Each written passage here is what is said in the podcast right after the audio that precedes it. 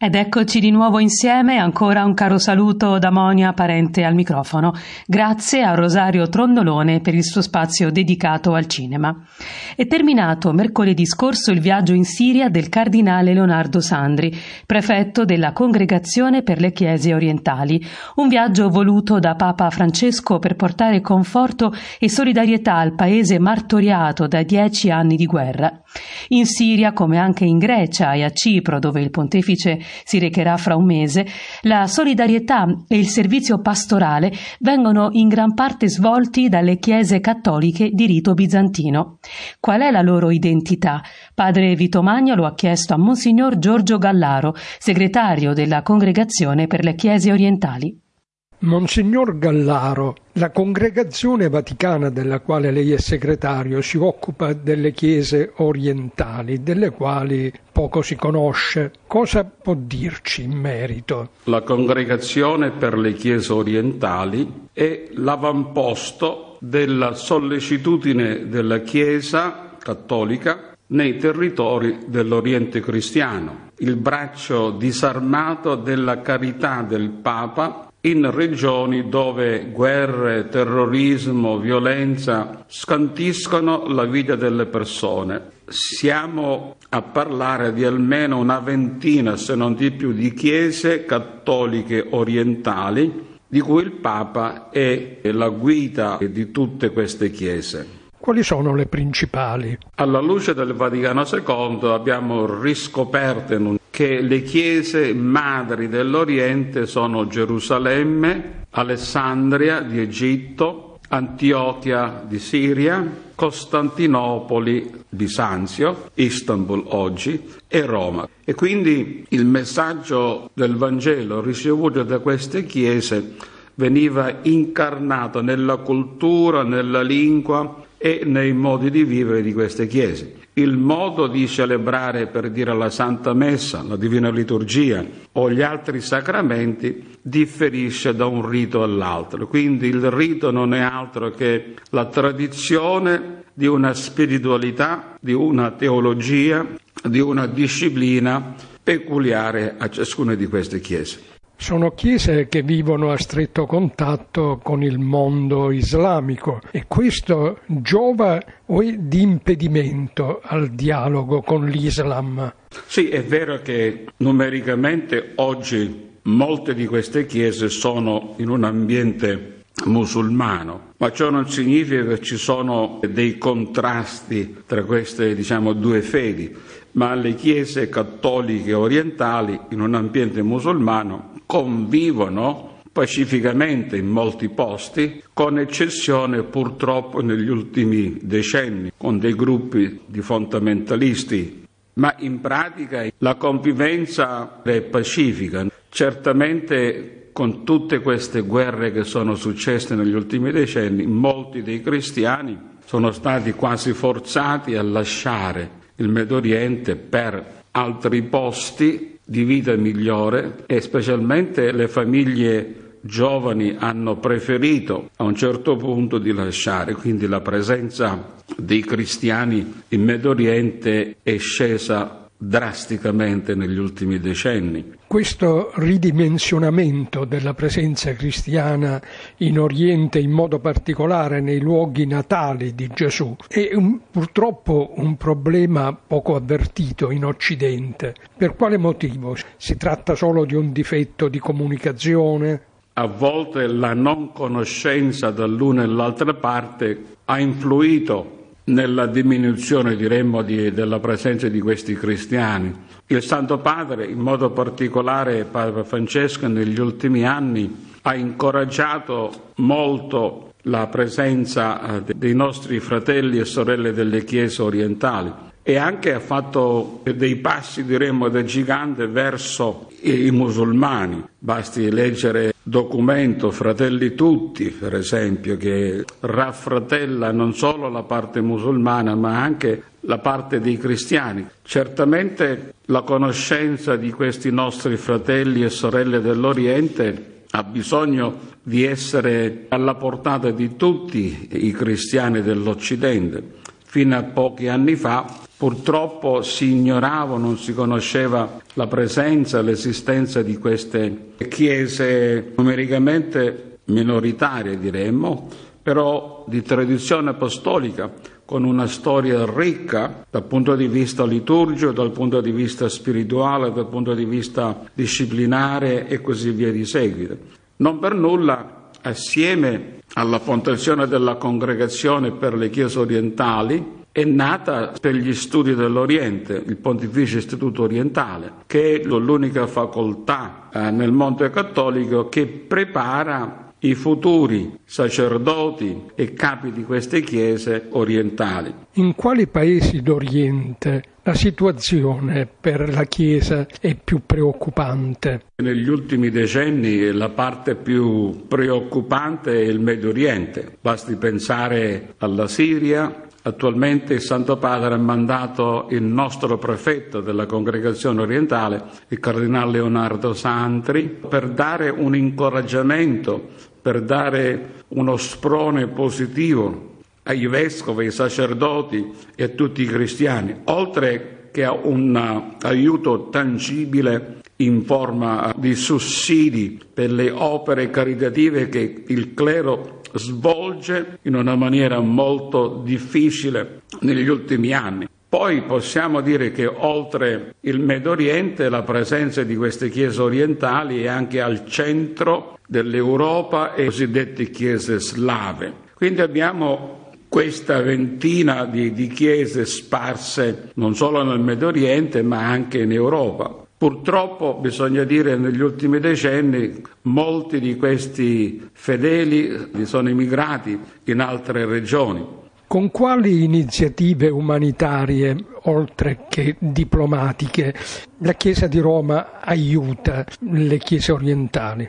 C'è una solidarietà a tutto campo, diremmo. Infatti la Santa Sede aiuta attraverso il Dicastero delle Chiese orientali le spese di gestione, contributi economici non solo direttamente alle singole diocesi, alle eparchie, ai vescovi, ma anche a istituzioni caritative, assistenziali, sociali ed educative. Una delle voci di spesa più importanti, diciamo, per noi sono i collegi pontifici di Roma, collegio rumeno, il collegio ucraino, il collegio greco, il collegio russo, ciascuno dei quali costa alla congregazione almeno un mezzo milione di euro l'anno. Quindi questi collegi sono aiutati in tutto dalla Chiesa di Roma. Quindi la congregazione sostiene direttamente molti di questi sacerdoti.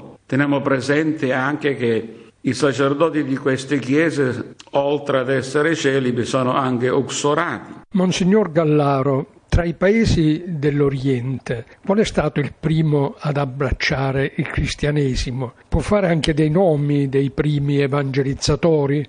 Una nazione all'inizio che è stata evangelizzata completamente è stata l'Armenia. Infatti è unica nel senso che non solo ha ricevuto il messaggio del Vangelo tra il III e il IV secolo, se ricordo bene, ma anche ha cercato di sviluppare nella propria cultura questo messaggio evangelico per il proprio popolo. Un'altra chiesa sarebbe quella che noi chiamiamo il Corno d'Africa, cioè dire l'Eritrea, l'Etiopia, che hanno ricevuto il Vangelo dalla chiesa madre di, eh, di Egitto, Alessandria d'Egitto. Abbiamo San Frumenzio, uno dei primi evangelizzatori di questa, di questa gente.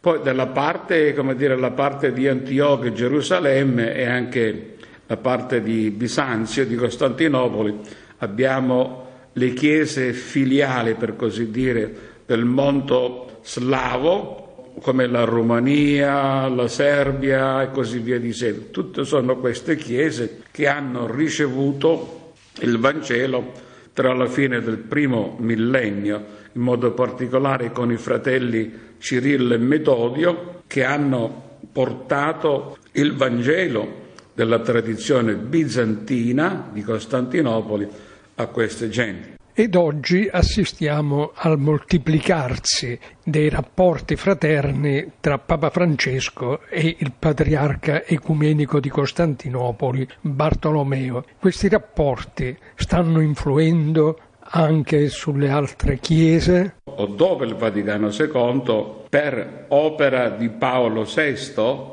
e del patriarca Tenagora I di Costantinopoli iniziò il dialogo ecumenico, i primi rapporti fraterni tra Roma e Costantinopoli. Ed è stato un percorso di oltre 50 anni, quindi c'è stato non solo un riavvicinamento ma anche una comprensione delle problematiche che purtroppo per parecchi secoli sono nati, a volte per ignoranza dall'una e dall'altra parte, e quindi si è cercato di, il dialogo tra la Chiesa di Roma e le 14 chiese ortodosse di tradizione bizantina.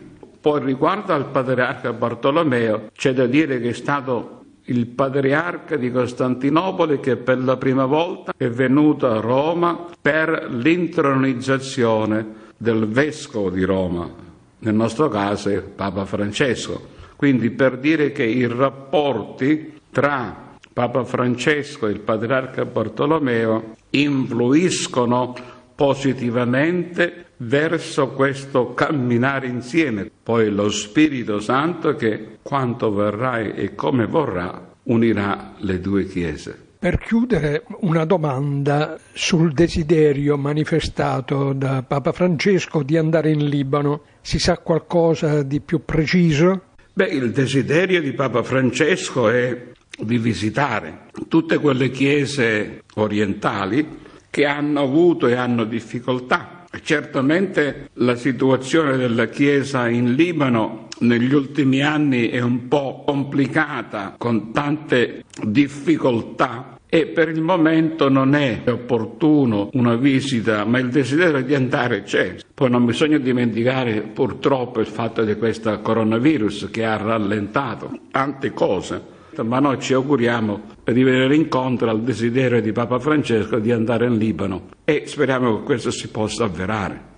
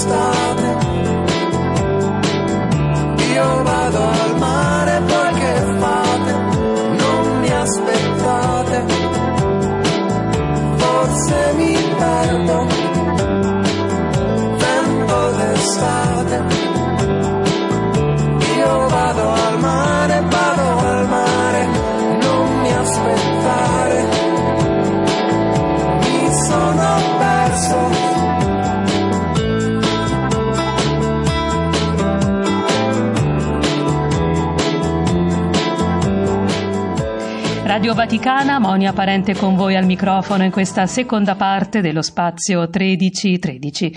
E ora è il momento di ascoltare Don Fabio Rosini, domani sarà la 32esima domenica del tempo ordinario. Ascoltiamo il commento al Vangelo proposto da Don Fabio. 32esima domenica del tempo ordinario. Il Vangelo ci mostra due figure contrapposte. Gesù invita coloro che lo ascoltano a guardarsi dagli scribi, quel tipo di scribi che amano passeggiare in lunghe vesti, ricevere saluti nelle piazze, avere i primi seggi nelle sinagoghe e i primi posti nei banchetti, cioè quel tipo di scriba che vive di apparenza, vive di visibilità. Amano che cosa? La lunga veste, i saluti nelle piazze, i primi seggi, i primi posti. Ecco, è vivere una vita fondamentalmente miserabile, la vita che gli altri ci danno attraverso il loro sguardo, vivere di quello che gli altri possono fornirci con il loro apprezzamento, vivere per essere notati, riconosciuti, apprezzati. Siamo tutti minacciati da questa tendenza alla vanagloria che ci insidia e che si prende mh, spazio nel nostro cuore. Vivere per avere la garanzia di essere appunto riconosciuti. Questa ansia da riconoscimento che è tanto forte nel nostro cuore deriva dalla paura di svanire nel nulla, di non essere importanti e fondamentalmente non essere proprio.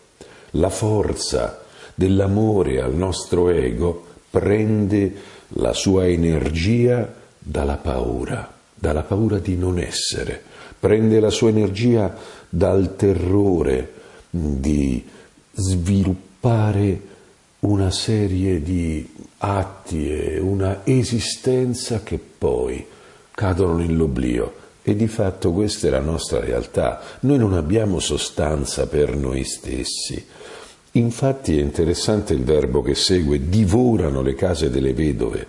Divorare è mm, prendere da chi è debole, prendere da chi è più piccolo di noi, divorare, c'è una mm, voracità in tutto questo che è collegata a un'ansia, all'ansia di essere in qualche maniera importanti, come abbiamo detto. Ecco, pregano per farsi vedere e in realtà riceveranno una condanna più severa, però si contrappone a tutto questo come è lo sguardo di Gesù. Mentre questi scribi vivono per essere visti, cosa guarda il Signore Gesù? Lui osserva come la folla getta monete nel tesoro. Tanti gettano molte monete e si sentono suonare mentre cascano, ma viene una povera vedova e getta due monetine che fanno un soldo. Interessante il particolare che ha due monetine e le dà tutte e due. È come se una persona avesse solamente due monete da 50 centesimi e non tiene una moneta per sé e l'altra per il tesoro del Tempio, ma le dà tutte e due, non tiene niente. Ecco, questa povera vedova, per definizione, è l'elemento debole, è quella che viene divorata dallo scriba, da un sistema religioso dove la cosa più importante è appagarsi, dove la cosa fondamentale apparire, ecco, lei dentro quel sistema non sta. Lei ha una relazione con Dio e quella angoscia del nulla, che per lei è molto presente perché questa parola povera vedova, in realtà quel termine vuol dire mendicante, non è semplicemente poco abbiente, dipende proprio dagli altri. E questo fatto di essere mendicante però non la toglie dal desiderio di donare a Dio tutto quello che ha, perché quel che conta, lo noterà Gesù Cristo, non è che dia tanto in termini assoluti, ma in termini relativi, tanto riguardo a se stessa. Gli altri, i ricchi, hanno gettato molte monete, ma lei nella sua miseria, dice Gesù, vi ha gettato tutto quello che aveva, tutto quanto aveva per vivere, cioè la sua vita, la sua esistenza. È interessante che questa donna è colei che viene vista da Gesù ed è molto interessante il fatto che questo è proprio l'ultimo pezzetto narrativo prima del grande discorso sulla fine dei tempi di Gesù e poi tutta la narrazione della passione. È come se questa sia l'immagine con cui ci lascia tutta la vita pubblica di Gesù prima di entrare nella grandiosa storia della Pasqua di Gesù. E questa è l'immagine, questa è l'immagine del rapporto con Dio, il quale non ci chiede molto o poco, ci chiede tutto, ci chiede di essere il nostro Dio, perché l'alternativa è lo scriba. Noi crediamo che ci sia una terra di mezzo, ma questa terra di mezzo non c'è. O la nostra anima riposa in Dio e ciò che ci fa vivere è la sua provvidenza, o in una qualche maniera più o meno visibile, più o meno aggressiva, più o meno addomesticata, noi vivremo delle nostre opere e dello sguardo altrui. In questa domenica noi abbiamo un'occasione per spostare il baricentro da noi stessi alla potenza di Dio. Vivere perché Dio è il nostro Dio o vivere per sfamare quell'appetito insaziabile di vita che noi non possiamo che avere quando non abbiamo la base nel Signore nostro nel Dio che è nostro Padre, quando il nostro Salvatore non è Gesù Cristo. Ne abbiamo tanti di Salvatori e comunque finiremo per svanire nella vana gloria che appunto è vana. Ecco, noi possiamo contemplare in questo Vangelo una chiamata, accogliere una chiamata ad entrare realmente in rapporto con Dio.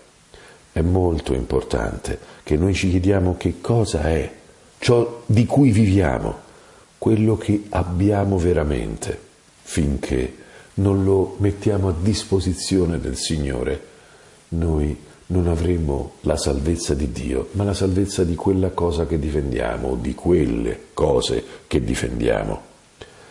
Il Vangelo è radicale, il Vangelo non può essere ridotto ad una cosa mediocre, non può essere ridotto ad una cosa addomesticata e tranquilla. Non è un soprammobile il Vangelo, o è il centro della nostra vita, o ci serve a poco.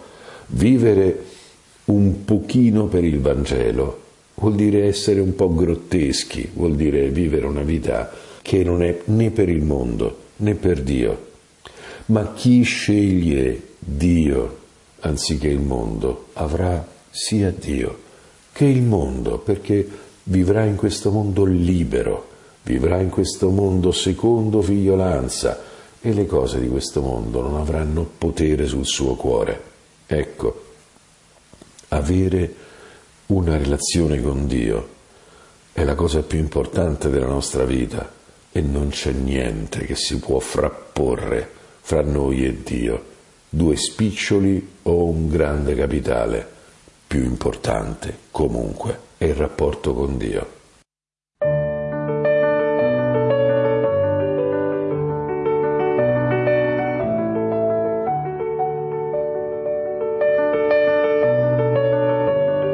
Grazie a Don Fabio Rosini, questo è il suo commento al Vangelo di domani che trovate anche sul nostro sito www.vaticanews.va.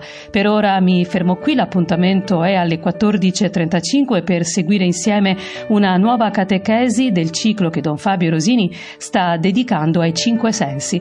Da Monia Parente, buon proseguimento all'ascolto di Radio Vaticana.